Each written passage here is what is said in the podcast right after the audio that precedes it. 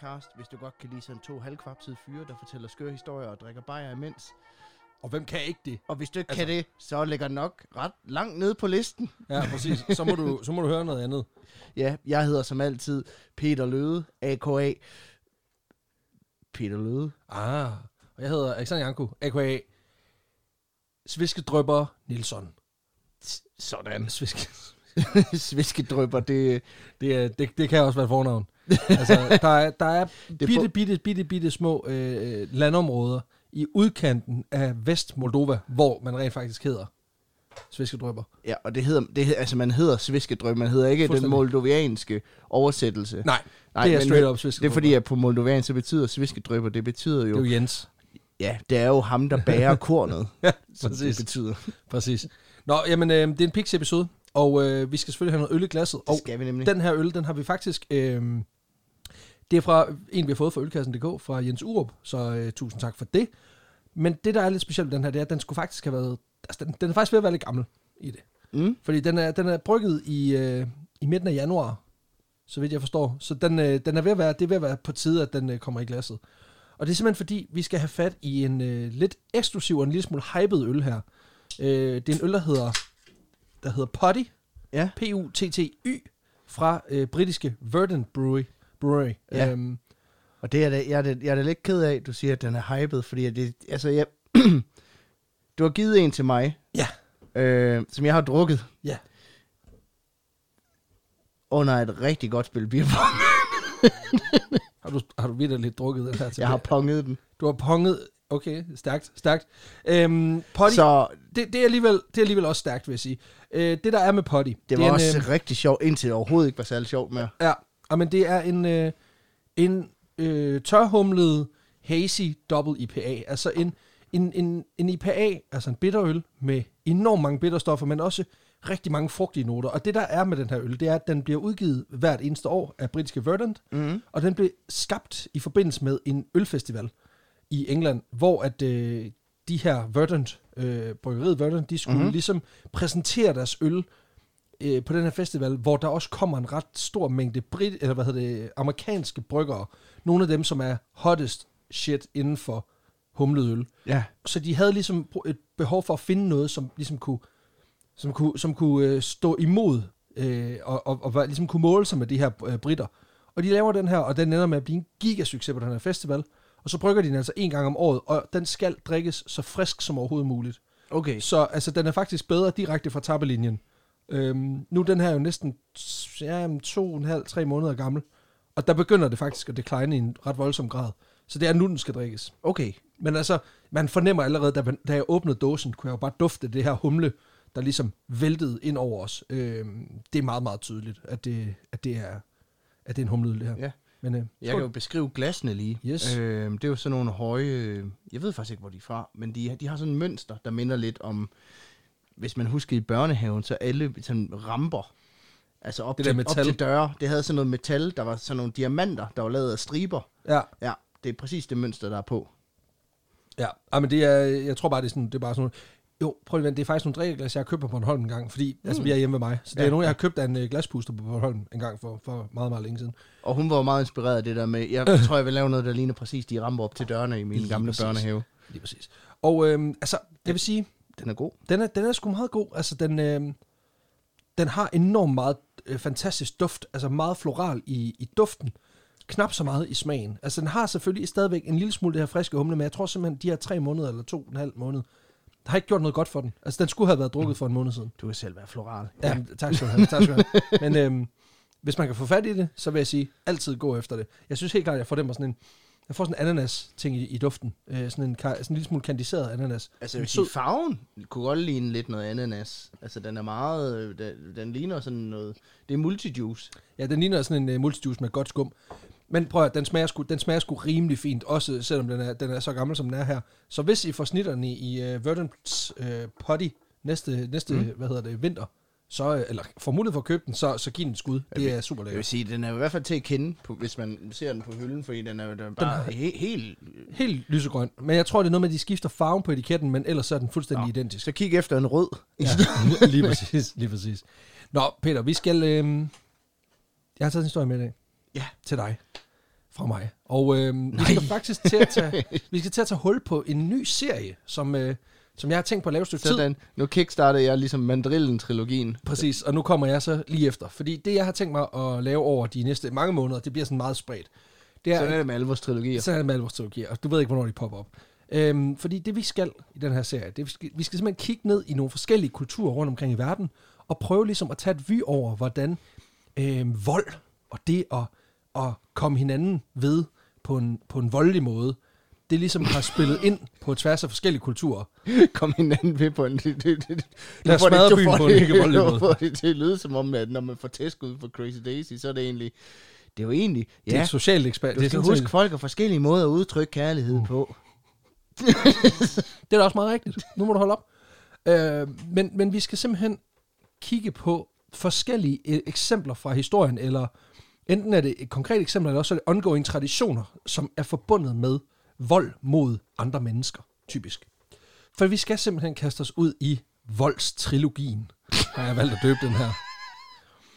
Og øh, det er jo fordi... Der er faktisk en, okay. en, der er, jamen det er fordi, der er en meget lang og meget stærk tradition gennem menneskeheden, øh, i forhold til, at vi mennesker har brug for at være ekstra hårde ved enten os selv eller andre, og typisk, øh, i hvert fald i, set i historisk kontekst, i forbindelse med religion eller, hvad kan man sige, religiøse oplevelser. Mm. Og det er meget det, vi skal, vi skal snakke Fedt. om, eller nogle, nogle sådan, hvad kan man sige, ekstraordinære, øh, hvad kan man sige, altså sådan magiske øh, fænomener eller ting, man ikke kan forklare. Det er typisk der, hvor, hvor, der også, hvor volden også er, er blandet ind. Mm. Øh, vi har faktisk tidligere snakket lidt om det. Øh, blandt andet har, vi, har jeg fortalt lidt om den fest for, øh, tilbage i romersk tid, der hedder Dies Sanguinis, ja. som øh, var i, i, i det gamle Rom ved øh, forsjævndøgn, hvor man lige mødtes et par præster, hyggede sig, spiste et øh, galnebærfrø mm. og øh, hallucinerede på dem.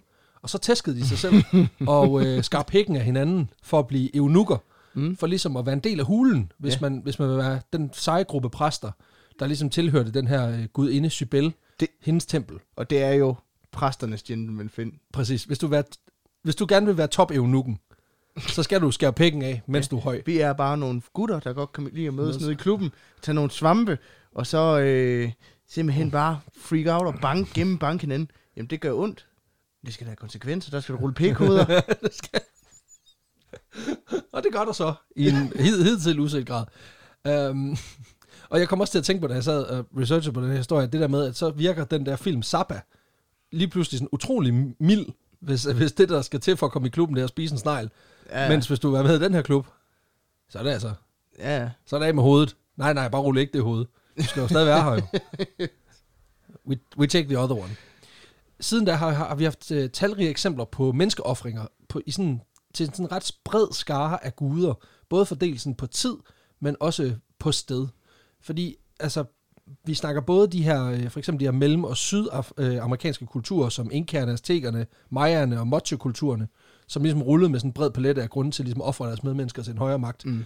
Og øh, den, de var kreative til at finde på. Jeg skulle grunde. lige sige, altså også fordi, både, både i forhold til grunde, men også i forhold til metoder, Øhm, fordi der var mange måder at mm. slå sine medmennesker ihjel på, for ligesom at gøre guderne glade. Hvis du glade. har fået mos i græsplænen, så skal ja, du bare kaste en jomfru ned på vulkanen, men hun skal altså have en dal på den ene fod, og sok på den anden. For ellers så virker det ikke. ellers så virker det ikke. Nej, så kommer der endnu mere mos. Det er jo det. øhm. Men altså man kan sige, selv fælles for mange af de her sådan, uh, metoder, det er, at de er alle sammen grusomme. Øhm. Også bare, jeg tænker, uanset hvordan metoder, altså det, det virker jo altid grusomt, når du Du ved, du tager øh, Jakob ned fra mm. byen, og så kaster du ham i vulkanen, for at gøre øh, den lokale gud i godt humør, mm. øh, for at vi ligesom også kan få nogle gode roer i år. Altså, der er det nærmest, uanset hvordan du tager Jakob af dage, så er det jo ikke fair. altså, så, så virker det jo grusomt på den måde, kan man sige. Men det er også sådan noget, man mener, at de der, øh, altså... Øh fund, altså gravballemanden og de her, det har også været øh, human sacrifice. Lige præcis. Altså, man simpelthen har kigget med, altså... nok enten for at styre vejret, eller for at styre høsten, på en eller anden måde. Og der, det jo, synes jeg egentlig giver meget god mening. Du står i Danmark, det er sommer, det regner, så er man sådan... Det skal fandme være løgn. Så må Karsten jo ryge. Jo. Ja, præcis.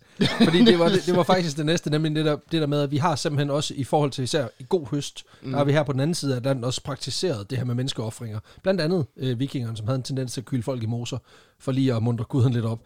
Men også sådan kristendom og jødedoms spæde start, hvor vi har historien om Abraham, der lige får at vide, at han sådan lige skal, skal myrde sin søn, ikke?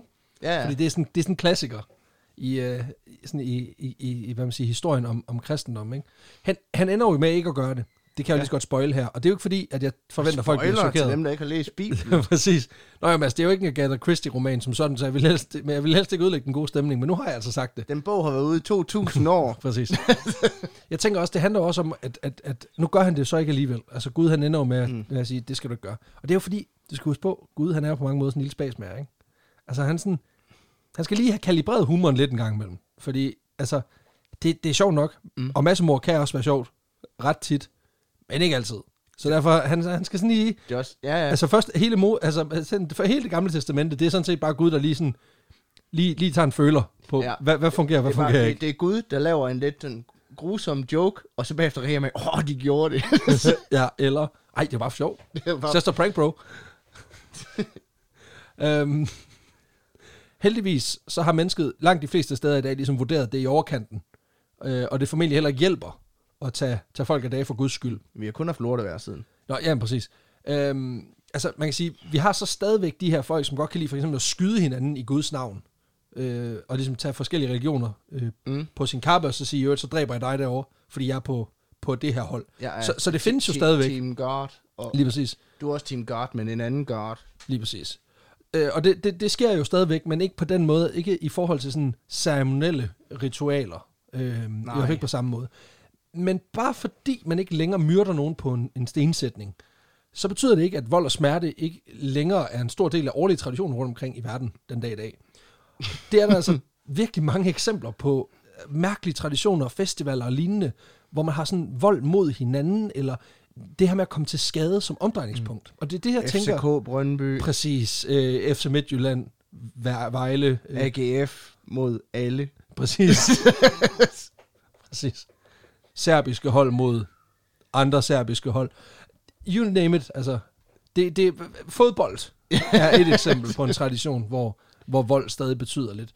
Men, men jeg tænker egentlig, at vi skal gennemgå et par stykker af de her traditioner mm. i dag. Og det bliver simpelthen det klassiske format. Det bliver multiple choice.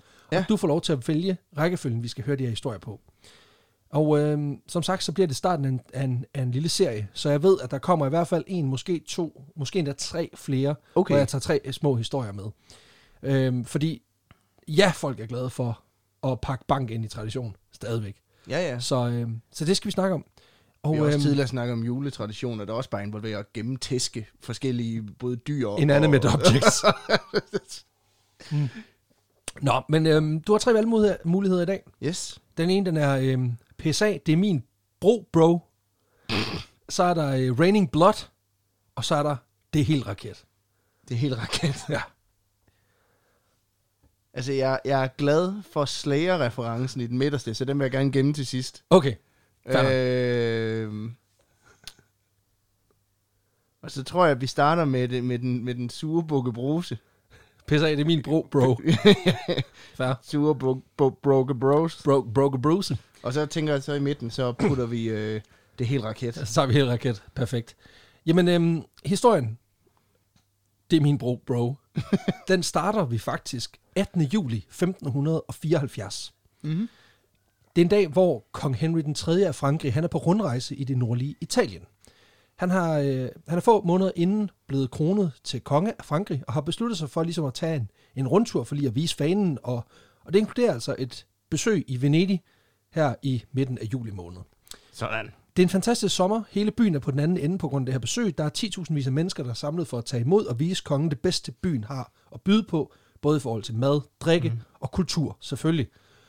Han besøger blandt andet øh, flere af de store samlinger af den fineste kunst fra tiden, og får virkelig mulighed for ligesom at opleve italiensk kultur på det her tidspunkt, hvor, hvor man kan sige, italiensk kultur på det her tidspunkt er, er tæt på at være det fedeste, det har været. Ja, altså, det er lige, lige her omkring, man opfinder bolognesen. Ja, og... lige præcis. Det er der, hvor, ja, der, hvor man begynder at samle øh, fire fingre, når man skal tale, ja. For ligesom at give det der gusto. Altså, og, og... Der, man begynder sådan... What do we, we make... Fl- jeg ved ikke, hvorfor han snakker ligesom ham der, the count. Mama, what if we make a flat the bread, and we put the pizza topping on it? What would we call it? Pizza. Pizza. Ja, du, du ved, nu hvor vi har kaldt det pizza-topping, så virker det mærkeligt ikke at kalde pizzaen for pizza. Men øhm, jeg tænker også, der er også noget med noget renaissance og nogle, nogle billedhugger, nogle ting, altså alt muligt fedt, ja, ikke? Primært pizza. Der, ja, præcis. Øhm, der var noget med nogle Ninja Turtles, der lavede nogle ting dernede. I, i undergrunden, lige på, det var undergrundsting. Øhm, men udover det her med at se nogle museer, se nogle samlinger af kunst og få noget god mad, der pizza, Så, øh, så får han også mulighed for at overvære en stærk tradition i byen, som, øh, som byens ledere simpelthen har besluttet sig for, at de skal bruge til at underholde kongen. Det er en tradition, der i hvert fald kan dokumenteres helt tilbage til tretten niogtres, men formentlig går endnu længere tilbage. Okay. Det er et øh, koncept, de kalder Battaglioli su Ponte, eller på dansk, kamp om broen. Og det er et ret simpelt koncept sådan set bare, fordi det der sker, det er, at øh, der er en gruppe mennesker, de omdanner transportvejene i Venedig, broerne, til en kampplads, mm. og så smadrer de hinanden. Okay. Og det er åbenbart en del af venetiansk finkultur på det her tidspunkt, at være altså, tilskuer til, at i det her tilfælde, at seks hundrede mænd, der er bevæbnet med store pinde, de, de, de så hinanden til blods, øh, for at se, hvem der kan overtage den her bro, mens publikum de står og hæpper. Så det er sådan en form for King of the Hill, hvor det er sådan... Uh, ja. Last man standing. Ja, men det er sådan, der er meget sådan en gruppedynamik i det. Okay. Så det er meget sådan noget, altså det er ligesom Team Fortress, bare med, ja, bare okay. med kæppe i stedet for. Ja, okay, det giver boink. Ja, præcis. um, okay, ja. Og man, hvem er det, der tramper på min bro? Det er mig, bro. Slask, får du lige med pind lige nak. Og selvom de her kampe egentlig er opsat, og tænkt som værende publikumsunderholdende sport, så, øhm, så går de her kæmpende, de, de går sgu til den. Og øhm, der bliver blandt andet en af de overdragede kilder, der er lavet fra dengang, bliver beskrevet skader som store rifter, mærker, tænder, der bliver slået ud, mm. og brækkede knogler. Det er sådan en del af hverdagsgamet ja, ja. på de her broer. Og angiveligt er der også flere dødsfald fra tid til anden. Så det sker, der er lige en, der krasser af i kampens hede, ikke også? Ja, ja. Og øhm, det kan formentlig, det her med de her kampe på broerne, kan formentlig forklares med, at der er en stærk tradition for rivalisering i, i den her by, hvor man op igennem historien har haft sådan hele bydele, der har bekæmpet hinanden på de her broer igennem okay. tiden. Okay, så man har simpelthen stået, man, man kunne fucking ikke lide dem over på den anden side. Ja. Okay, så, så man har... du ved, da, hvad, havde, hvad for en naboby var det der, hvor du voksede op? Det er Vildbjerg. Lige præcis. Havde du et dårligt forhold til folk fra Vildbjerg? Jeg havde dem. Præcis. Og jeg, det sjove var, at jeg ikke mødte en, før jeg gik i sjette klasse, og så jeg var, var jeg meget forvirret, da... da jeg knaldede ham ind med en pind. Ja. Der havde vi jo sådan, hvor vi mødtes, der mødtes vi jo, det, det kaldte vi kamp og landevej, hvor vi stod på, det var faktisk bare det samme, bare ude på en landevej, hvor vi slog hinanden med pinden. Præcis. Jeg tror, der findes øh, seksogtyve øh, hvad man siger, lokale variationer af den her leg, men øh, det betyder simpelthen, at, at, at, at de her mennesker, de har bekæmpet hinanden for, altså for ligesom at rappe deres, deres lille ø, ja. Så de mødtes på de her broer, og så har det også dels handlet om, at man har haft et stort ønske om, som kæmpende, at vise, at man havde evner på slagmarken. Altså mm. haft brug for at hæve sig. Øh, og det handler om, at der på, de her, på det her tidspunkt, både i den tidligere, så også i den senere middelalder, der, øh, er, der, der er de her klassiske ridderturneringer. Men de er ikke særlig udbredte i, i Venedig og i, i sådan rundt omkring i Norditalien. Og øh, de få, der var, var så forbeholdt professionelle soldater. Øh, og det var egentlig mest sådan et spil for galleriet. Altså, de ja, sådan, slog hinanden af en hest. Det var jo datiden sådan, sådan uh, wrestling. Det var, jamen lige præcis. Altså, det var ikke, det var ikke uh, til døden. Det var mere sådan for show, ikke? Og det betyder også, at der ikke som sådan er en platform, hvor den her sådan almene mand, han kan gå hen og hævde sig og vise sit værd, fordi macho, toske, toxic masculinity, ikke? Ja, altså, det der med, man sådan, var ikke åben. Nej, og, præcis. Ja. Og du kunne, ikke, du kunne ikke bare sådan banke en for at vise dig, med din dealer i hvert fald virkede, for eksempel. Ja, øhm, derfor tæver du ham med en stor kæp, der i hvert fald ikke er et fallersymbol. Præcis, præcis. Og det ender så med, at man simpelthen tager den på broen. For der kan man gå ud og, og slå dem, og slå på dem over for den anden vej, ikke? Så det er sådan, du ved, man har mødt ind i byen, og så er man sådan, hey, what do you say about my mama's ravioli? Hey, meet me at the bridge. Præcis, præcis. Og det var også sådan, jeg tænkte, det var også en, en super prullet tilgang, altså i en by, som ligesom også skal forestille sig at være kremen af højkultur ja. På det her tidspunkt, ikke? Altså, den er også kremen af lavkultur. Præcis, og det på den måde er det meget, meget smukt, ikke? Jeg vil sige, kong øh, Henry den tredje her af Frankrig, han er heller ikke pisseimponeret. Altså han har lige været inde og se, hvad man siger, toppen, the pinnacle mm. af, af italiensk kunst, og så skal han ud og overvære det her.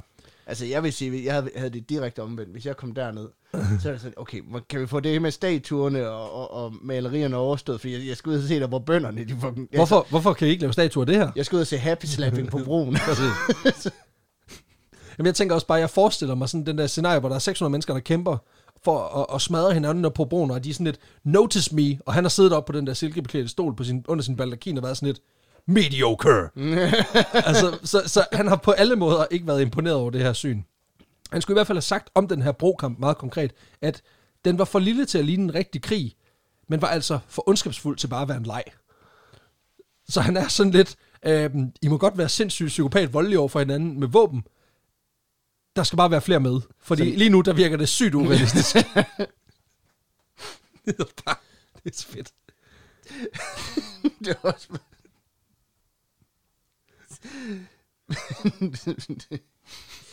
på, det, det, på den måde så er det også meget ligesom skolegård på en eller anden måde. Du ved, når det første sne er faldet, og så, så er der A, vasker. Så A og B-klassen, så de ikke vinder mere. Nej, så er der vasker i luften, ikke? Ja, ja. Jo, jo.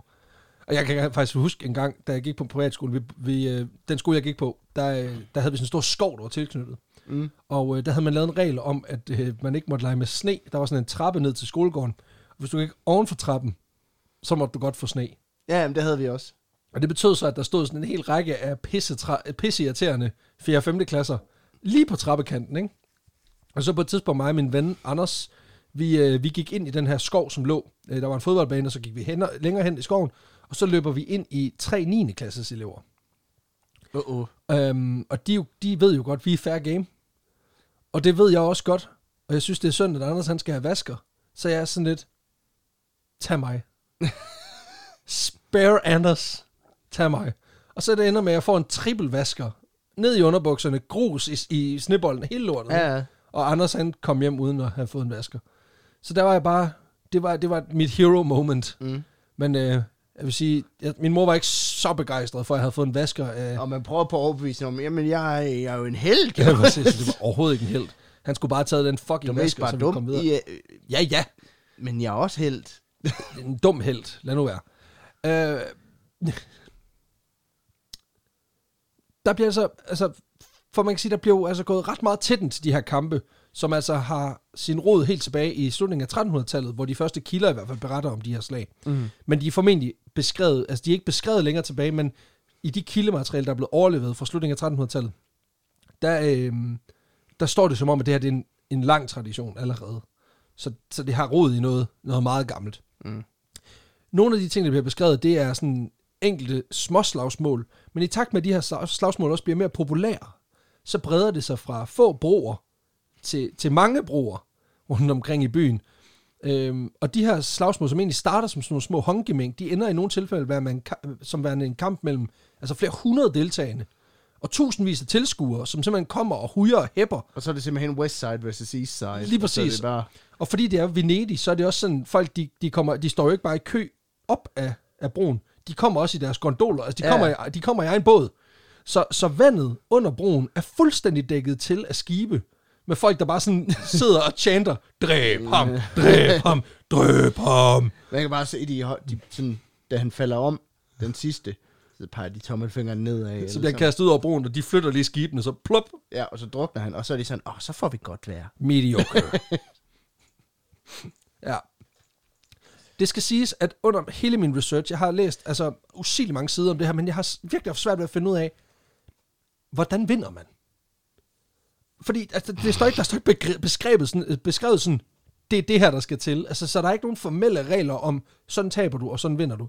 Men jeg formoder, at det handler om at få den anden gruppe til at forlade broen, kan man sige. Man kan også sige sådan, det, det er en ærgerlig indsigt at, at få, når, efter du, du har fået så mange tæsk med en pind. Og så spørger man sådan, hvad vandt vi egentlig? Det, det, ved, det ved jeg faktisk. Det... Nu stiller, du, begynder du at stille nogle spørgsmål, der er irrelevante her, synes jeg. Det der, nej, det, det, det, det, det var sådan, shh, Claus, lad være. Du ødelægger det. Vi går her og hygger med at banke hinanden, ikke også? Mm. Og så synes jeg, at du, nu begynder du at gøre det til et spil. Det er det ikke. Det her, det er bare meningsløs vold, der er blevet pakket nogenlunde pænt ind. Så gider du lige at slappe af. Øh. Og som sagt, nu har jeg nævnt pinde et par gange, det er simpelthen fordi de her kampe, de ofte foregår med pinde. Men det er ikke bare almindelige pinde, det er pinde, som bliver hærdet ved, at de bliver lagt i kogende olie af flere omgange, for simpelthen at, at, at, at gøre dem endnu mere, okay. man kan sige, gøre dem endnu hårdere. Uh, og så kommer man ellers bare i krig. Uh, men der er også eksempler på, at folk de ligesom griber til sværd og den slags. Men som jeg forstår det, så er det ret dårlig stil. Uh, og i de træsnit og få billeder, der ligesom er blevet overlevet fra dengang, der er det også meget få våben, der rent faktisk er afbilledet. Okay. Så, så det der med at have våben med, det er sgu ikke, det er ikke godt. Men, men, men der er masser af pinde på de her afbildninger. Ja, de har, altså der, der er også et par stykker, der har sådan en meget høj pind med en økse i spidsen. Men, øh, men det er sådan nogle, der sådan, de er sådan lidt mere i baggrunden på de her træsnit. Så det er vitterligt bare folk, der er sådan ren hand-to-hand combat med, med simple, simplest øh, trævåben, ikke? Og øh, med tiden, i takt med det her udvikler, så opstår, så opstår der altså reelle kampgrupper og fraktioner, sådan lidt ligesom gadebander, mm. som er fra det lokale kvarter, som ligesom, de hænger sammen, ikke? Og det er typisk sådan en fyrre til halvtreds mand, der kommer fra samme lille område, som nu har besluttet sig for, nu er det også sammen, ikke? Så de møder simpelthen troligt op på søndage og helligdage, op igennem femten- og sekstenhundredetallet, for at give hinanden en ordentlig røvfuld. Og det er vitterligt, altså i nogle perioder, der virker det som om, det er hver søndag. Så sådan, du går lige i kirke om formiddagen, og så går du så ned så og, og banker din nabo. Så, øh... så tager vi lige en pause, får noget oliven og noget brød og noget sager, yes. og så, så, er der, så, så er der smadret og fest om eftermiddagen, ikke? Mama, be quick with the bread. I have to catch the bridge. I have to go kill Luigi. He said a bad thing about your ravioli. Ja, så, så kan man også hurtigt komme afsted, ikke? Hvis man, hvis man badmagger for hinandens ravioli. Det ved vi. Det er en, øh, det er en vigtig del af den historie. De her grupper, de har også selvfølgelig også deciderede ledere, som oftest er den stærkeste i flokken. Mm. Og øh, på den måde virker det hele også skræmmende organiseret, kan man sige. Øh, og det kan jo virke psykopatagtigt, at der er tæskehold fordelt rundt omkring hele byen, som mm. sådan lader til at hænge sammen. Men det på en eller anden måde er det, er det jo på sin vis også okay. For tæsk på bro var en meget inddragende sport. Øh, også fordi den udligner de øh, klasseforskelle, der ligesom præger samfundet på det her tidspunkt. Ja. Fordi øh, alle, høj som lav, de deltager i det her, og i øvrigt så kører man med meget begrænset rustning, hvilket vil sige, enten øh, øh, simpel brynje, tøj eller bare kasse. Og så ja, er alle lige pludselig meget lige, fordi så er det jo lige meget, om du er, hvad kan man sige, højtstående adelsmand, eller mm. om du er lavtstående tømrer. Når du står i bare overkrop med en meget, meget, meget tung pind, så er det jo lige meget, hvor du kommer fra. Så er du bare et kødmål, ikke? Lige præcis. Okay. Det. Du er bare en kolotte, der skal kottes. Det, det er så klamt sagt. Du er bare et kødmål. Men smuk, bare, men smuk billede. Du er bare en frikadelle, der ikke er blevet hakket endnu. Og så hakker jeg. øhm, og bare fordi, at nu har vi de her mænd, de kæmper på den her bro. Det du er kører. Bare en ribeye, der ikke er blevet ribbet endnu.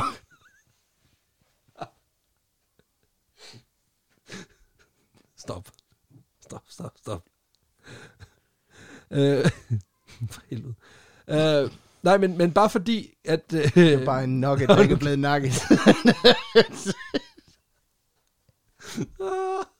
Hold nu kæft, mand. Har du flere?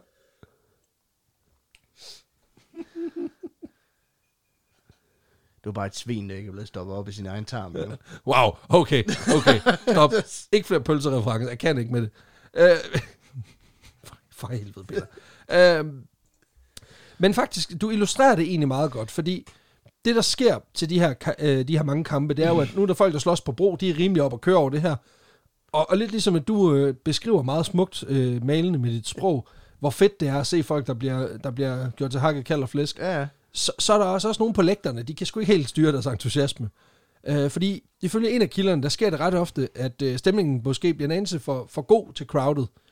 Og så, så kan det godt være, at der er nogen, der lige bliver reddet med deres følelser, og kommer til og sådan at begynde at, at, at kaste forskellige genstande imod, imod de her folk, der slås på broen. Fordi som om de ikke har travlt nok, så skal de også nu til at, sådan at defende sig selv fra flanken, hvor der også begynder at blive kastet med lærtøj, ikke? Det kunne være ting som flasker, potter, eller en, en stor, altså en publikumsfavorit, tagsten, øh, som er den helt klart mest anvendte øh, kastegenstand. Så går man orkan på dem. Så går vi fuldstændig, så går det Sharknado på dem. Og øh, faktisk i en grad, at der flere gange bliver beskrevet, at der er nogen, der mister hele deres tagkonstruktion, fordi det, den er sådan net tilgængelig, og så tager de dem bare fra en ende af, og så tømmer de hele taget for tagstenen, for simpelthen bare at tyre dem ud over. Så, Så de bare smadrer dem. Så ved vi, hvad vi slår os om i næste uge. Præcis. Der er nogen, der har stjålet dit tag. Mama, he took the roof. Ja, præcis. Og uh, fun fact, der var jo engang komplet tag på Ceres Park, altså det stadion, vi har her i Aarhus. Ja. Så kom der en fire-fem lortesæsoner fra A G F, og ja. Nu er der en meter tag tilbage. Ja. Så det er simpelthen ren frustration, der har gjort, at der er kommet, at der længere, ikke længere tag på, på byens stadion. Men øh, det, det forklarer mange... Skal du dumme, eller hvad? Ja, præcis. Du var bare ødelægge det, mand. Og sådan er det. Nogle gange så resulterer de her høje røster mellem uenige fans selvfølgelig også lige i et par sværdueller. Det er klart. Sådan, at jeg synes, du er fed, men, øh, men ham din kammerat der, der slår ham der, den anden med pinden, han er super nederen. Om så stikker der lige med mit svær, ikke? Og øh, det sker så typisk faktisk. Det var bare en kebab, der ikke er blevet shiset endnu. Ja, præcis, præcis. Men det fede er, at som det bliver beskrevet i kildematerialet, så er det sådan, at øh, hvis du ligesom, hvis vi to er uenige, og vi kommer op og, og, og toppes, så er der en af os, der udfordrer den anden til duel. Ja. Og så tager vi den lige, når kampen er færdig. Så vi ser lige, vi ser lige slåskampen ned på, ned på broen færdig, ja. Og så slagter vi hinanden bagefter. Det synes jeg på en eller anden måde også meget gentleman. Det er også meget hooliganagtigt på en eller anden måde. Det kan godt være, at I vandt kampen i dag, men, men vi, vi, vinder ser, krigen. Hvem, vi ser, hvem der vinder senere i dag. Præcis. Og det her, det kan selvfølgelig ikke blive ved med at gå. Så allerede i femten hundrede og fem, der bliver det første forsøg på at lukke ned for de her kampe, det bliver ligesom iværksat af et, en af byens store magtfulde råd. Mm. Øhm, men det virker ikke en skid, øh, kan jeg lige skal sige med det samme. Så vidt vides, så er det allerede ulovligt at duellere på det her tidspunkt, men det gør folk også til højre og venstre. Så på den måde kan man sige, ja, det er ikke fordi, der sker så pokkers meget. Der var altså også en tid, hvor det var federe, hvor alting det kunne afgøres med en god duel. Ja, det er det. Altså, man forstår jo godt, hvor, hvor de kommer fra. Og det er faktisk, så vidt jeg forstår, så efter man har prøvet at lave den her nedlukning i femten hundrede og fem, der begynder de her, øh, de her øh, bander, mm. fraktioner, de begynder sådan at gemme våben rundt omkring i byen, som sådan nogle weapon caches. Ja. Og så sender de sådan nogle beskeder rundt, som siger, nu er der kamp ved bro nummer seksogtredive. Og så finder de deres hemmelige våben, og så går de lige over og smadrer hinanden hurtigt, så inden politiet og soldaterne møder op. Så når de lige får afgjort det, så løber de fra væk igen. Det var så meget sjovt, fordi at... Øh altså det var bare loyal to familia. Ja, præcis. Altså det er jo virkelig, og det, dem, det... Og man kan sige, det er også det, der måske gør, at de her magtfulde folk i byen, de beslutter sig for, det er sgu ikke skide godt, for nu begynder det bare at foregå sådan under radaren. Så nu kan vi lige så godt bare lean into it, sige, nu er det en tradition, nu er det noget, vi gør her. Og så gør de så simpelthen det, at de siger til politiet og til, til soldaterne i byen, at de skal sådan gribe ind over for de små slåskampe. Men de her sådan store søndagskampe, nej, det, det, det må godt få lov. Men sådan er det jo med traditioner. Det er jo, det er jo bare regelbrud, der på et eller andet tidspunkt, hvor man på et eller andet tidspunkt sådan, ja, nu er det sådan en tradition. Det har vi altid gjort, lige præcis. Øhm, og det, det er sjovt det med, at man sådan ligesom siger, de små ting, det gør vi forbudt. Ja. Men når det går helt amok, og der er flere hundrede, der kommer op og slås, så må vi bare lade stå til, ikke? Altså det er det der med, if you can't beat them, join them in beating others. Ja, ja. Så, så de, de banker simpelthen hinanden, ikke? Og det er også igen... Det er også svært at differentiere imellem, du ved, privat soldat Jens og soldat Jens. Fordi begge Jenser, de ja. deler håndmad ud. Så de, de, de slås jo begge to. Det er sådan, altså, det, jeg kan godt forstå det forvirrende. Og man det er bare jo det sige modsatte noget. Forsamlingsforbud, hvor det er sådan noget, er I mindre end fem, der slås? Ja, præcis. Så bliver jeg sgu nødt til at, altså... Så må det, I sgu finde en tjene mand. Præcis, så må I finde tyve mere, ellers så kan, bliver vi nødt til at lukke jer ned, drenge. Altså, det går sgu ikke. I seksten tresserne, der sker der faktisk et skift. Ikke i forhold til volden, for ja, den er der stadigvæk. Men lige nu, der, men der smider de kæmpende parter i højere og højere grad pindene og andre våben fra sig. Mm. Øh, og så tager de den simpelthen med knytterne i stedet for. For de her gruppekampe, de bliver også langsomt, øh, altså de bliver for, i første omgang omdannet til nævekampe. Mm. Og så langsomt men sikkert, så, så bliver de også vraget til fordel for mano a mano. Altså, ja. Hvor det er bare boksekampe. Og, og altså man kan sige, boksekampe imellem to enkelte personer, det fandtes allerede i forvejen. Men, men egentlig mest som sådan en form for sådan mm. voldsagtigt forspil til, til de her store brokampe, ikke? Men, øhm, men i takt med, at, øh, at, at sekstenhundredetallet ligesom ruller her, der bliver boksekampen altså mere og mere udbredt, og begynder simpelthen at erstatte den her, i hvert fald tre hundrede år gamle gruppetæsks-tradition, ja. De har haft kørende på broerne. Og venetianerne bliver faktisk ret kendte for, at de er ret vakse ved havelån, hvad angår nævekamp. Blandt andet så var det ret normalt, at soldater, der kom fra andre lande, hvis de kom til Venedig, altså, så kunne man nærmest være sikker på, at de fik en røvfuld, øh, hvis det foregik uden våben, hvilket det ofte gjorde. Og da sekstenhundredetallet blev til syttenhundredetallet, der er de her store gruppeslåskampe, de er stort set udfaset, og de her boksekampe fortsætter så et stykke ind i syttenhundredetallet. Og så vidt jeg ved, så findes det jo ikke rigtigt i dag, den her tradition. Det er også tre hundrede og halvtreds til tre hundrede og tyve år altså. siden, at øh, folk de banker hinanden, men jeg er ret sikker på, at du stadig kan få en på Singadusen, hvis du lige står og frisk på en, øh, på en bro i Venedig. Det så det kan jo godt være, at hvis du bare opsøger det nok, så kan du godt finde venetianer, der gerne vil dig til livs, ikke? Ja, nu er det jo bare, det er sikkert bare rykket fra broerne, og så et eller andet andet sted hen. Det, det, det er sådan, we don't talk about the fight club. Det er lige præcis, lige præcis. Og af en eller anden grund, så lyder de alle sammen som, som Mario. Jamen, det er den eneste italienske dialekt, jeg kan. Jamen, det er rigtigt. Så skal vi videre til den næste historie. Ja. Det er historien, der hedder, det er helt raket. Det er helt raket. Ja, og der skal vi faktisk til en, en, et helt nyt land, vi ikke har været i før. Okay. For vi skal til en lille østat, Taiwan. Okay. Vi skal snakke lidt om den festlige tradition, der hedder Yanshui Beehive Festival, der foregår hvert år den øh, femten dage efter det kinesiske nytår starter. Øhm, for der bliver selvfølgelig fejret nytår i øh, Asien, som der gør alle mulige andre steder. Og mange steder i Asien, der foregår, der er nytåret øh, ligesom her. Det er sådan en tid, hvor man ligesom reflekterer over det gamle år og ønsker en masse gode ting for det kommende år. Mm. Øhm, og for... I Taiwans tilfælde, det kunne det være. Kineserne, de holdt deres store, fede, lange negle væk. Mm. For eksempel. Det er, bare, det er bare et bud. Men øh, det kan godt mærke, det, det, kan mærke, det virker urealistisk. Men, øh, altså, at det sker. Ikke, at de ønsker det, men at det sker. Øh, men for ligesom at bringe lykke, øh, bruger mange andre kulturer i Asien, de bruger lanterner som sådan et symbol på, øh, altså på, på, på, på omskiftelighed og sådan nogle ting, altså, og på forbedring. Og øh, der bliver faktisk også afholdt en del af sådan deciderede lanternefestivaler i forbindelse med det kinesiske nytår og forårets komme, hvor tusindvis af lanterner antændes og sendes mod himlen i sådan en rolig og sådan nærmest meditativ mm. ceremoni. Ja, det ser vildt flot ud. Det ser nemlig rigtig flot ud. I Taiwan, nærmere bestemt i Yangshui-distriktet, der kører man lidt anderledes. øhm, fordi man sætter rigtig nok ild til noget for ligesom at bringe lykke. Men så stomper sammenligningen også der. Øhm, Jamen, det er jo ligesom det danske nytår. Altså, hvor man også bare, der ser man også bare ild til ting. Ja, Øhm, det, det er godt, du siger det, fordi ja, det er faktisk øh, øh, lidt nytårsagtigt, fordi det er øh, raketter, man sætter ild til. Øhm, er der løjer? Ja. Der er noget med barberskum og... Nej, det er faktisk værre end det, fordi, gammel juletræ. Fordi modsat herhjemme, hvor, hvor raketterne har sådan en æstetisk funktion, hvor man ligesom skyder dem op, ja. Og så ser man det dekorative i, de flyver op. Og så ser man, og nej, op. Det var otte hundrede kroner. Ja, lige præcis. Noget af den stil, ikke? Så, øh, så i stedet for, at man ligesom lyser himlen op og laver noget dekorativt, så lyser man gaderne op. Fordi de her, de her raketter, de bliver ikke peget opad. De bliver ligesom peget i alle retninger, men ned på gadeplan.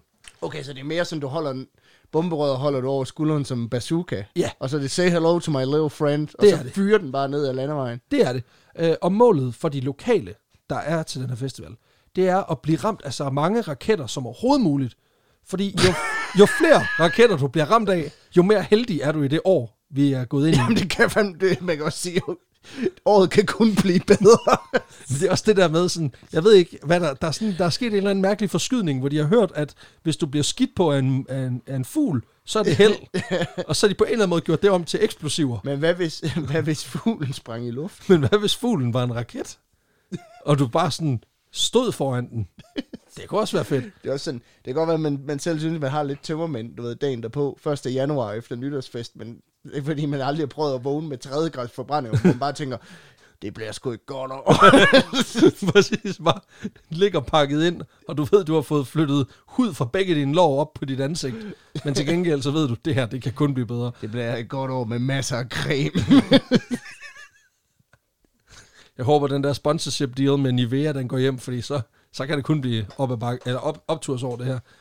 Og man kan sige, det lyder umiddelbart pissefarligt, men det afskrækker altså ikke ti tusind vis af mennesker fra hele Taiwan, der er cirka tre fjerdedele størrelse af Danmark, fra at søge mod Yangshui, for simpelthen at få et par raketter lige face. Så er man fandme også træt af de kineser, der har besat landet, når man bare siger, så skyd mig i ansigtet med sådan en raket. Så vi så ikke skyde hinanden. øhm, måden de her raketter bliver affyret på... Det Jeg er, håber bare på, de rammer en eller anden kineser. Det kan man, det kan man sige. Øhm, Måden de her raketter bliver affyret på, det er via sådan nogle store buer, der bliver kørt ind i byen. Og de er ligesom konstrueret med det mm. formål at skyde raketter i alle retninger. Dog primært i øjen- og kropshøjde. Det er fuldstændig vanvittigt. Øhm, og, så, og så fylder man de her buer op med alt fra et par tusind til flere hundredtusind små raketter, sådan lidt, eller faldskærmsraketter. Og så bliver de altså antændt inde i midten, altså en kæmpe anordning. Øhm, som bliver kaldt for en bikube, fordi den er, den er bikubeformet. Mm. Det ligner sådan lidt en mellemting imellem det der bur, man har i supermarkedet til mælkekasser. Og så, sådan, og så en bikube inde i midten, ikke? Ja, og jeg sagde med lov for, at der kommer nogle aggressive bier ud. det, ja, det, er, altså, fordi, det er mere ildfluer. Præcis. Altså, bortset fra, at du ved, den er fyldt af sort krudt og skyder folk. Lad mig også gætte, man bruger ikke, man bruger ikke sikkerhedsbriller. Det kommer vi til, det kommer vi til. Okay. Nå, men øhm, de bliver simpelthen antændt, og så pisser det ellers afsted med brændende pinde i læssevis på den her befærdede gågade. Traditionen den formodes at stamme tilbage fra slutningen af attenhundredetallet, hvor Kina og Taiwan de var ramt af en forfærdelig koleraepidemi. øhm, og det ramte altså især den her lille østat ret hårdt, så en stor del af befolkningen de mistede livet. Og derfor der beder de lokale, de beder til guden Guan Yu, som var general tilbage i år to hundrede og nitten, men som senere er blevet ophøjet til sådan en form for helgen og krigsgud. Ja, okay. Og han er så også øh, gud for nogle forskellige andre ting i den kinesiske religion. Og de beder altså ham om lige at få den her epidemi til at pisse af helvedes til, ikke? Og den femtende dag efter kinesisk nytår, hvor man i hele Kina afholder øh, en stor lanternefestival, der kan guderne træde på jorden igen. Og der kan Guan Yu, han træder angiveligt ned på jorden, og så går han igennem den her bydel, øh, Yanshui, mens folk de antænder fyrværkeri i halen på det her optog, for mm. at, at værve de onde ånder væk. Optoget det varer hele natten, og i dagene efter, der skulle dødsfaldene angiveligt være dalet kraftigt, og på kort tid så er koleraen fuldstændig forsvundet fra byen. Og jeg kan ikke lade være med sådan at tænke, er der et greb her, som Sundhedsstyrelsen de måske kunne kaste sig ud i? Hvor det er Søren Brostrøm, der går og så bag ham, der står der bare, du ved, du ved tolv familiefædre fra alle forsteder i byen. Mm. Med, du ved, de helt store, de billige, dem fra T. Hansen. Yeah. Og så ellers så begynder de bare at, at, at fyre, altså metaller, i, der er ild i, i alle retninger. Altså, det ville være et smukt syn. Jeg er ikke sikker på, at det fungerer sådan. Men lad nu, lad nu det ligge, fordi det fungerede jo her. det, må, det må man jo give dem. Ja, og den her fordrivelse af det onde har man altså holdt ved, ved hvert år at rense ud i dårligdommene med faldskærmsraketter. Og, øh, og så er der også kommet noget med det her med, at du bliver mere heldig, jo flere gange du bliver ramt. Um, men man skulle... Og det burde jo være sådan, at man ikke blev ramt. Og så var man sådan... Det er sgu en lucky bastard, det der. Ja, her der man... Men det kan være, det startede sådan. Og så er man sådan ligesom en sådan... Det er sygt svært ikke at blive ramt. Ja. Hvad nu, hvis vi gør det omvendt? det var pisse svært at vinde. Hvad, hvad, vi bare flippede kriterierne rundt. Præcis. Det er også vigtigt at nævne her, at de mange festivaldeltagere, de selvfølgelig tager deres forholdsregler, øh, når de bliver skudt af hundrede tusind vis af brændende pinde. Det, det er jeg glad for. Fordi de pakker sig simpelthen ind ved at iføre sig øh, tykke kædedragter og motorcykelhjelme, for at beskytte sig selv mod forbrændinger. Så hvis du forestiller dig den der det film, The det... Purge, hvor der bare er ild i gaderne, og så render der bare sådan så det... tusindvis af folk rundt i kædedragter. Så det er bare The Steak, der kommer igennem. Præcis. Du ved, med ild i sin køredragt. Ja, præcis. Og det skal siges, hvis du nu øh, på nogen måde på et eller andet tidspunkt øh, befinder dig i Taiwan omkring sådan starten af, af et år, sådan februar, marts-agtigt, så, øh, og du ikke lige har fået pakket dit beskyttelsesgear, mm. så er der selvfølgelig masser af gadeboder, som ligesom står klar til at sælge dig en beskyttende hjelm med Hello Kitty-tema eller sådan noget, øh, og bliver, hvis du, til hvis du bliver grebet af stemningen, kan man sige. Og jeg kan ikke finde så mange sager om udfordringer med brænde. Jeg vil sige, køb den alligevel, hvis du er der, fordi ja, man ved, man ved sgu aldrig. Det er ikke så meget at gøre med, om du er med på den eller ej. Nej, men, men jeg tror... Ja, præcis. Altså, hvis du har valgt at bevæge dig ind i det her område, så har du, så har du også selv bedt om det, kan man sige. Nej, men og jeg, kan, jeg kan ikke rigtig finde, finde så mange sager på udfordringer med brænde, øh, der kan opstå, når man sender raketter i alle retninger på gadeplanen. Men jeg antager, det også er et problem, ikke? Til gengæld så er det ret omfangsrigt med, hvad folk får af skader og småknups i forbindelse med den her fejring. Måske fordi man skyder raketter mm. lige i face på hinanden. Fordi forbrændinger, mindre eksplosionsskader, høreskader og et par øjne, det er sådan typisk opskriften på, hvad der ryger øh, i løbet af sådan et år her, eller i løbet af sådan en festival. Især øh, sker det, når nogle af de her mennesker, de er så uheldige, de får en raket ind under tøjet, eller ind under motorcykelhjelmen. Fuck. Fordi det sker faktisk også med jævn mellemrum. Og det er jo klart, når du tager hundrede tusind raketter yeah. og antænder dem på en befærdet vej inde på strøget, og så, altså, selvfølgelig er der nogen, der bliver ramt. Øh, så så det, det sker altså fra, fra tid til anden. Øh, og så hjælper det formentlig heller ikke på det, at det ikke kun er burene, de her raketter kommer fra. Fordi ifølge en af kilderne, der sker det nemlig ret tit, at de lokale, dem der bor i Yangshui, ja. de selv køber raketter. Og så, øh, så står de op på tagene, og så antænder de alle de her raketter, og så kaster de dem bare ud over taget. Fordi de er de mest hævngærige svin i byen, der bare sådan tænker, jamen det er ikke nok, at de bliver ramt nedefra. Det her, det er måden at rase ud på, så nu antænder jeg bare to håndfulde raketter. Det er bare fire in the hole. Ja, præcis, så bare kaster dem ud over. øh, nede på gadeplan, ikke? Der har overraskende nok været flere forsøg på at stoppe den her sådan lidt voldsomme øh, tradition, med henvisning til, øh, til sådan flere øh, voldsomme episoder, hvor folk har mistet et øje, eller du ved, ja, værre ting. Der, mm. Jeg kan ikke finde nogen dødsfald, men der har været nogle ret sådan voldsomme eksplosioner. Det er nok også igen, fordi de her raketter er jo relativt små, så det er jo bare en pind, der flyver virkelig hurtigt, ja, ja. Og siger et lille bang. Så, det er jo, så på den måde er eksplosionsfaren måske ikke det største problem. Det er mere det med forbrændinger, og hvis du bliver ramt i øjet eller et eller andet sted, en eller anden kropsåbning, du ikke skal rammes i. Ja, ja. Øhm, men, men, ja. men det er lykkedes at fastholde den her smukke tradition med kerneargumentet. Det har vi jo altid gjort. Mm. Og det betyder altså, at det fortsætter. Og det er jo er en ting. Igen, den stolte tradition at bruge argumentet, sådan har vi altid gjort. Sådan har vi jo altid gjort. Og det er simpelthen ting den dag i dag. Sidste gang det blev afholdt, det var den seksogtyvende februar i år. Så det blev ikke engang aflyst på grund af corona? Nej, det var lige ved at blive aflyst på grund af corona. Men så har de jo formentlig tænkt... Det løser kolera. Jeg skulle lige sige, hvis ikke nu, hvornår fanden så? Altså, så de kørte simpelthen på... Brostøm står klar, altså. Han har taget sin Jesus-dragt på med raketter, alt er godt, det er perfekt. Og øhm, det fede er, at man kan sige, at folk har jo allerede værnemidler på til at starte med. Yeah. Så altså, what's the problem? Til gengæld var der ingen, der fik det munden i år, fordi at de, de alle sammen har mundbind på. Til gengæld er der nogen, der har fået et mundbindstørrelse brændsår i ansigtet, fordi der er et mundbind, der er, selv, der er simpelthen antændt, fordi de har fået en raket i face. Og det fede er, at hvis du går ind på Taiwans officielle turistbureau på deres mm. hjemmeside, så er der simpelthen en udførlig guide til, hvordan du skal ekvipere dig, hvis du har lyst til at stå i frontlinjen for det her moras. Så det vil jeg bare lige anbefale, hvis du skal derned, mm. så, så hør lige, hvad den taiwanske regering har at sige, i forhold til, hvordan du lige skal ekvipere dig. Ja. Det er det, det bedste sted at få din råd til, hvordan du beskytter dig mod. Det er bare med størrelse fem hundrede og otteogfyrre, der er skrevet på siden, hvor det bare står run. Ja, præcis. præcis. Og det, det er faktisk overraskende sådan inkluderende i forhold til, at det er en festival, hvor, hvor man primært skyder folk med, med raketter. Altså, det tager de rimelig chill. Så, øh, men det var simpelthen historien om Yanshui Beehive Festival. Stærkt. Ja. Og så kommer vi til rain, Raining Blood. Raining Blood, fordi nu skal vi nemlig snakke om The Esperanza Rain Ceremony, og eller det, man kalder for Tigre Festivalen. Okay. Fordi vi skal smutte til Mexico, hvor vi skal snakke om en, øh, en, nogle forskellige årlige traditioner. Altså, det, det er faktisk... Altså, det, det, det er traditioner, der minder meget om hinanden. De forekommer cirka samtidig, men, men de har lidt forskellige retninger. Men det er lidt to forskellige ting, det, eller hvad? Det er faktisk tre-fire forskellige ting, okay. Men de har samme... Hvad man siger, de, de handler lidt om det samme. Og øh, det er nogle, nogle traditioner, der primært bliver, øh, bliver afholdt, og nogle... nogle ting, der primært bliver praktiseret i den sydlige del af Mexico, i den region, der hedder Guerrero. Og Mexico er jo med sin placering i toppen af Latinamerika sådan et, et ret varmt land. Ja. Og det er også et, et, et i hvert fald her i, i, i sydlige Mexico, et vældig tørt land. Og i Guerrero, der har de særligt en udfordring, når de kommer... Øhm, og i Guerrero, der har de særligt den her udfordring, fordi at øh, områdets allerstørste øh, hvad man siger, vareproduktion, det mm. er landbrugsvarer. Altså det, de lever af, det er at dyrke jorden. Øhm, både i forhold til sådan intern brug, men også i eksportøje med. Mm. Altså, men har de overvejet at smide en fyr i en mose, for at se, om det kunne løse det? Jeg tror faktisk, der er så tørt, at moser ikke er en option.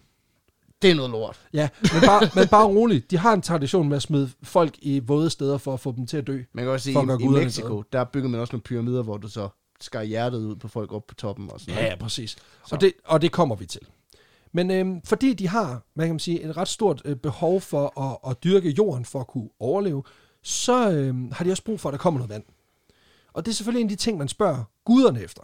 Det er klart. Ja, for ligesom jeg sagde i starten, så er der jo en meget lang tradition igennem, især de tidlige kulturer i, i vores verden.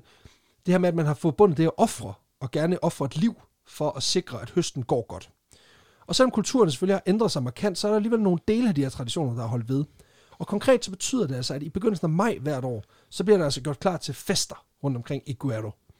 Og det er det, der skal, det er det, der, det er det, vi skal snakke om nu. Okay. For nu skal der fejres, ikke også? Og øhm, det starter selvfølgelig, som en god fest gør, med at øh, langt øh, størstedelen af de her lokale, de øh, drikker sig en massiv skid på i mezcal, for ligesom at komme i stemning. Ja, ja, klart. Der bliver lavet en masse dejlig mad, der bliver lavet en masse ris og tortillas og tamales og alt muligt. Der bliver pyntet op med fine blomster og oppustet kalkunblære og maver, fordi hvad er en fest uden ballonger? Øhm, og plastikken... Verdens klammeste ballon. Præcis, og, og, og plastikken er ikke rigtig kommet til Mexico endnu. Øh, nej, men de, de det er sådan en fograt, der ikke er lavet færdig. Helt tynd, helt flot. øhm, og i takt med, at de her ting bliver klar, så gør byen, byernes borgere sig også klar. For i de følgende dage, der deler de lokale solid håndmadder ud til hinanden i en sådan grad, at gader og stræder, de ændrer farve. What? Ja, det er i hvert fald målet, kan man sige. For og alle mænd, de bare hører Birte Kjær, vi maler byen. Det er jo den, den danske version af den der, den der scene fra Clockwork Orange.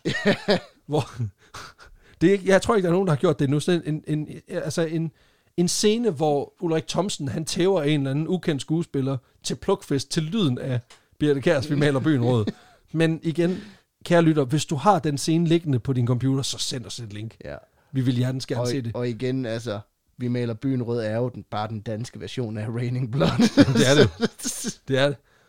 Øhm, man kan sige, fordi udover at de selvfølgelig øh, offrer lidt kalkuner til guderne, både til Jomfru Maria, fordi mange mexikanere er katolikker, men også til den gu- lokale regn, mm. øh, øh, gud for regn, Tlaloc, så er planen ligesom, at ved at vi banker hinanden, mm. giver hinanden knytter i face, så, øh, så vil blodet flyde, og det er med til at sikre, at vi får en god høst i år.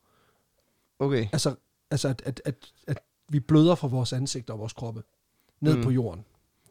Det er jo også sygt nok, at man har sin egen lokale gud for regn. Altså, ja. Jeg ved godt, så igen, vi har Peter Tanef og Søren Jacobsen herhjemme, men, øh, og i Tyskland har de deres egne. Voldborg. Voldborg. Præcis. Den øverste regngud. You know. Altså, hvis Voldborg, han siger, at danskerne skal tæske hinanden, så tror jeg, så også en vis det gruppe, bare, det vil jeg gøre. Jeg skulle lige sige, det er bare et spørgsmål om tid, før Jesper Teilgaard, han sådan, i sådan ren og skær frustration over, at klimamålen ikke bliver taget alvorligt, han bare begynder at opfordre folk til at happy slap. Nej, det gør han ikke. Det var selvfølgelig en joke. Den mand, han er sikkert skidesød. Det vil være, det vil være så unfair. Um, det bliver Christensen, der gør det. Ej, jeg tror, ja, åh, Per Christensen, den søde mand. Um, traditionerne har rod i nogle meget gamle historier fra de tidlige civilisationer i området, hvor især ofring af børn var udbredt. Sådan tre tusind år før i dag. That's metal. Det er fucking metal. Uh, det er meget Raining Blood, vil jeg sige. Og det gjorde man simpelthen ved, at man dumpede øh, mennesker i forskellige brønde og sådan vandhuller og lignende, for lige at vise guderne, at øh, det, du har, det, det, jeg har puttet ham her ned i, det vil jeg gerne bede om noget mere af. Yeah. Ja. Senere så kommer der historier til om netop den her regngud, Tlaloc, som, øh, som giver øh, bønderne i den her, i den her region, giver dem deres vand. Altså regnguden kommer og siger, jeg har vand til jer. Ja. Historien den, for, den går ifølge øh, forsker David Delgado på, at de her bønder i området, de er meget territoriale, og de tit kommer i konflikter med hinanden, når de krydser hinandens områder. Det ender tit i slagsmål. Og øh, den her regngud, som har skænket dem vandet, Tlaloc, han ser det her, og han bliver ret træt af deres fucking pis. Så han tager... Han bare, jeg har lige fikset det over i Venedig. Ja, præcis. Jeg er fucking lige stoppet, mand. Nu starter præcis. jeg okay, jeg, jeg gider ikke. Så I, hvor meget vand de fik derovre? Præcis. Og så skal I fortsætte herovre. Altså, jeg, jeg magter det ikke. Og det gør han. Han bliver træt af deres pis, så han tager sit fucking vand, og så skrider han. Jeg så tager han, det med over til Venedig. Ja, præcis. Han løber simpelthen over bjergene med sit vand, lige omkring øh, tørkesæsonens afslutning. Hvilket vil sige, det er nu, de skal bruge det der vand. Ja. Og... Øh, det er bønderne ikke så glade for.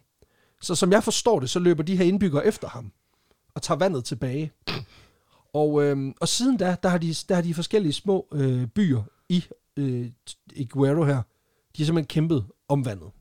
Altså, de har slåsset om det okay. hvert år. Og, og som, der var også en kilde, som var lidt usikker på det, men den nævnte, at de muligvis har banket ham her guden for at få vandet tilbage. Så de er sådan løbet efter ham og sagt, de... no you don't, og så er de bare smadret. Og så er de gået God of War på. Fuldstændig. Fuldstændig. Så de har simpelthen, de har simpelthen banket en gud for at få deres vand tilbage. Giv mig, giv mig min vand tilbage i røv. Og, øh, nå, på alle måder en smuk fortælling. Men øh, det betyder også, at for de her beboere i Guerrero, der er blodet blevet et symbol på det vand, de har brug for, når jorden skal dyrkes. Mm. Så hver dråbe blod, det bliver ligesom udgydt som et symbol på regn, der skal falde. Traditionen har spredt sig til flere forskellige små samfund i den her region, øh, men har antaget forskellige skikkelser. Fordi i byerne øh, Zidala og øh, Akatlan, der fejrer man det under navnet tigre, hvor byens mænd, de så klæder sig ud i hjemmelavede masker og dragter, inden de så begynder at give hinanden et par på lampen. Og der er heller ikke noget federe, end når man lige, du ved, får et, du får sådan en hårdt slag, at din maske lige falder af, og så siger ham der sådan, gud, det er sgu da, hej Karsten. Præcis. Nej, tænker du også her? Tænk sig, altså det, og det... Der har jeg altid gammel tæsk. Det værste er, at, at det, det er meget tæt på noget af det, som, som jeg vil komme ind på dem lidt. Øh, de her... Åh oh, nej. Øh, ja, ja. Og de her kostymer, de er primært inspireret af store kattedyr, hvor især jaguaren har en stor stjerne hos de her, hos de her lokale indbyggere. Og så vidt jeg forstår det, så handler det om, at jaguaren har en meget lang historie forbundet med styrke tilbage fra gammel tid i det her område, hvor man kan finde vægmalerier af folk, der klæder sig i jaguarskin i forbindelse med rituelle handlinger. De er king fra Tekken. Ja, præcis, de er, de er king fra Tekken. De er fuldstændig hundrede procent king fra Tekken. Og jeg synes egentlig, der er noget skønt i det her med, at vi har nogle mænd, som bruger det meste af dagen på at drikke sig pissefulde med skal og tequila. Ja. Så går de hjem til sig selv, tager deres S M-masker på, og så banker de hinanden til plukfisk for at give jorden noget at leve af. Det, det kan jeg egentlig meget godt lide. Ja, ja. Og den her udsmykning, den er altså ikke kun for de kæmpende, fordi i forbindelse med researchen, der finder jeg noget video af den her tigerfestival. Øh, og på et tidspunkt, så er der nogle dækbilleder, hvor man kan se nogle helt små børn, altså to år gamle, der så sidder med sådan en hjemmestrikket jaguarhue på, mens, mens, mens de sidder og kigger på deres far, der for, for røvfulde af dækmålen. øh, han sidder bare, ja, yeah, så regner. Kom nu, far. Kom nu, slå nu igen. Nå, det er lige meget. Ved du hvad, vi får vand i brønden. Alt er godt. Så kan det godt være, at far ikke har nogen tænder længere. Alt er fint. Prøv at se, jeg har fået en, jeg har fået en ny hat. Er den ikke sej? Min fars grav også nemmere at grave, når jorden er våd. Man kan godt mærke, at det har været en lang dag, var. Altså, mig og Peter, vi har været sammen siden klokken otte i morges, more or less, fordi vi har arbejdet på et, et hemmeligt projekt, som kommer ud meget snart. Jeg kan ikke sige mere nu. Men øh, det var hårdt. Ja. Og fedt, og det bliver spændende, og I skal glæde jer. Nå, men øhm, i nogle af de her øh, andre byer, der mm-hmm. foregår kampene uden øh, udsmykning, men så bruger man så slagvåben i stedet for. Ah, øhm, I form af sådan nogle hjemmelavede... Mere Venetian style. Venetian style, lige præcis. I form af sådan hjem, man laver sådan nogle hjemmelavede piske med knuder på, og så høvler man ellers bare hinanden med dem. Du, du, du, du. Præcis. Du, du, du. Ja, og så første gang. Det er også det der, man ved bare... Slem første... en nazilampe. Præcis. Man ved også bare, at der en gang er der en, der har taget en pistol med. Og de er alle sammen sådan lidt, wow, wow, wow, wow, wow, Pablo, hvad fuck laver du? Hallo, vi spiller realistisk her. Det der, det gider vi ikke. Du kan pakke de der håndvåben væk. Det er, fuck, det er for fæsent. Du skal simpelthen pakke det lort væk. Altså det der med, at nu har vi tævet hinanden i den her by i flere hundrede år, og nu kommer du her med håndvåben. Gider du godt at pisse helvedes det? Du, du er voldspsykopat. Du er psykopat. Præcis. Har du hørt, at Pablo, han trak, han trak skarpt i går? Ej, fuck, han er syg. Ja, han er jo sindssyg. Det var et flå, flotte blå øjne, du har fået der. Ja, det var naboen, han har lige... Han har ja. trænet siden sidste år. Jeg, jeg vidste, jeg aldrig skulle have købt den der sandsæk med til ham. Altså, jeg vidste, jeg skulle bruge den til et eller andet. Den sjovere, så, kom, så stod han... Jeg vidste også, jeg tænker også, han gik senere i sengen, han plejede. Så han simpelthen stod derude og testede, hvordan man kunne få mig. Nå, men... Øh, ja. Men øh, man kan sige... Der er også eksempler på byer, hvor de wrestler mere, end de, end de slås. Og det virker sådan lidt underligt, når man tænker på det her, det handler om at bløde så meget som muligt. Ja. Men, men altså, der kan man sige, der kan også være nogle variationer her, hvor det bare er sådan blevet for hyggens skyld. Så ja. Nu meth-wrestler de bare og hygger. Ja, og så kysser mor. Lige præcis. Men der er en fin lille fast tradition til sidst, som faktisk var den, der, der inspirerede mig til at skrive nærmest hele det her. Det er nemlig i byen uh, La Esperanza, hvor de selvfølgelig også slås. Men der er det ikke mændene, der deler håndmadder ud. Øhm, for når damerne i byen, de har lavet mad om formiddagen, så mødes de simpelthen i udkanten af byen øh, med kvinderne fra nabobyen. Og så banker de hinanden. What do you say about Maria Violi? Præcis. hundrede procent. Du snakker de italiensk. Ja, det, ja, ja, fordi din mexicanske accent, den er for racistisk. Øhm, og måden det foregår på, det er egentlig, jeg synes også er ret fedt. Det her med, det, det foregår lidt ligesom, du ved, når man var til sodavandsdisk, og man skulle byde nogen op til dans. Altså det her med, at folk går sådan lidt generet rundt, og sådan shopper lidt, inden man finder en, finder en at slås med. Mm. Så de her kvinder, de går sådan rundt og snakker stille og roligt, indtil de ligesom finder en, de kan blive, blive enige om at tampe på. Altså med hinanden, ikke? Og så sådan nærmest ud af det blå, det ser fuldstændig vanvittigt ud, så sådan, folk går bare og snakker sådan lidt speeddate-agtigt, og lige pludselig, så er der bare to, der bare throw down. Så er det bare mean girls. Så er det bare mean girls, og så begynder de altså bare at give hinanden, og det er jo ikke sådan, altså det er jo ikke som, jo som ikke hvis vi to skulle slås. Det er jo sådan, altså straight up street fighter, hvor de bare, det er bare knyttede næver, og så bare lige face, og bare blive ved, lige face, lige face. Øhm, Fuck dig, Hanne! Præcis. Hvorfor er de nachos bedre end mine? Præcis, og der, der er nogen, der har mulighed for at rase ud her. Og det kan jo virke fucking vanvittigt, og det, det tænker jeg også umiddelbart, men det er også meget relaterbart, når man tænker på, hvordan vi har det med svenskerne, ikke? Øhm. Det er faktisk rigtigt. Jeg burde vi mødes ude på Storp Øresundsbroen, og så have nogle kæppe med. Bare en gang om året. En gang om året. Og så er det noget med, at blodet fra svenskerne, det symboliserer noget med, nej, nej, det er bare for sjov. Det tæller også kun halvt. Øhm. Det, det er her for Per Christiansen. Og det hele bliver bundet sammen på den måde. Det er meget smukt. Øhm. Det fede er, at der er faktisk også en mange, sådan, sådan ret mange ordensregler i forhold til de her kampe. Altså eksempelvis så er det pisse dårlig stil at, øh, at rive i modstanderens tøj. Det gør du ikke. Og man rører ikke øh, ved hinandens hår. Altså du må ikke tage fat i... Det er tøstriks. Du ja. må ikke... Ja, præcis. Så, prøv at, vi slås rigtigt nu, ikke? Øh, og så stopper kampen jo, hvis den ene siger tak for mad. Altså håndmad. Ja. Øhm, så, så, så er der ligesom... Der er ligesom sådan boundaries, som siger, hvis det er det her, så stopper det. Og hvis det er det her, så stopper det. Vi har sådan en safe, safe word. Vi har sådan en safe word, der hedder, lad være med at slå mig. Citron. Citron. Nå, når jeg siger citron, eller jeg kan ikke se ud af mine øjne længere, du har slået dem i smadret, din onde, onde nabo, så stopper man. Øhm, det skal siges, at de så faktisk også slutter af med, det er meget, meget omsorgsfuldt, fordi de fleste af de her kampe, de slutter faktisk af med sådan en god krammer.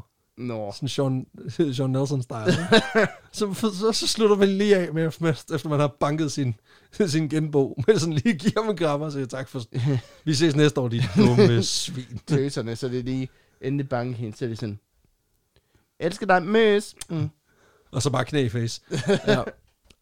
Det er jo et vigtigt at nævne i forbindelse med den her tradition, at, at ud fra hvad jeg har kunne researche mig frem til, så har der altså ikke været registreret nogen dødsfald i moderne tid. Så, så man kan sige, selvom at jo, der er nogle blå øjne og nogle ting og sager her, og masser af blod, because there will be blood, ja, ja. Øh, så er det jo en forholdsvis harmløs tradition i La Esperanza.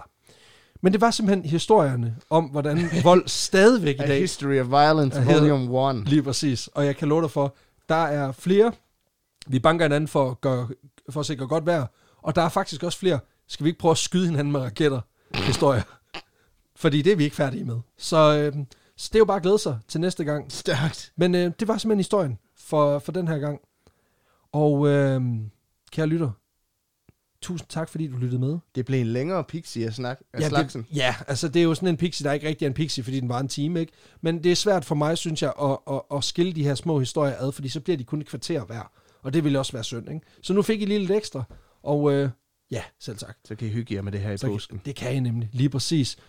Kære venner, tusind tak, fordi I lyttede med til den her uges episode af Vanvittig Verdenshistorie. Hvis I kan lide det, I hører, så kan I finde os ind på sociale medier, hvor vi gør rigtig meget for at lave lidt, lidt ekstra lækkert content. Ja. I kan fange os ind på Facebook, hvor vi hedder Vanvittig Verdenshistorie Podcast. I kan finde os ind på Instagram, hvor vi hedder Vanvittig Verdenshistorie.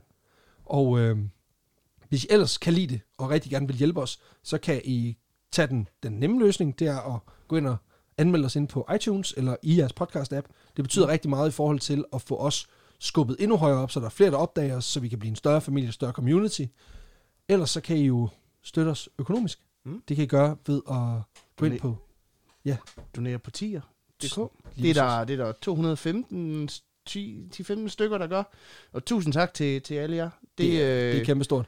Det er ret vildt. Nu, nu ligger vi stabilt over to hundrede. Det er... Øh, Det er, det er helt fantastisk. Det er helt vildt. Ellers så kan I gå ind og skrive op til, til netavisen Zetland, som jeg har et samarbejde med. Ja. Det gør I på zetland punktum d k bindestreg Augsburg Rocks. Der får I to måneder for hvad, halvtreds kroner. halvtreds kroner. Jeg har aldrig husket det. Ja, det er sgu to måneder for en halvtredser. Ja. Femtedelen. Det er en god pris, man bliver altid overrasket. Jeg bliver øh. altid chok.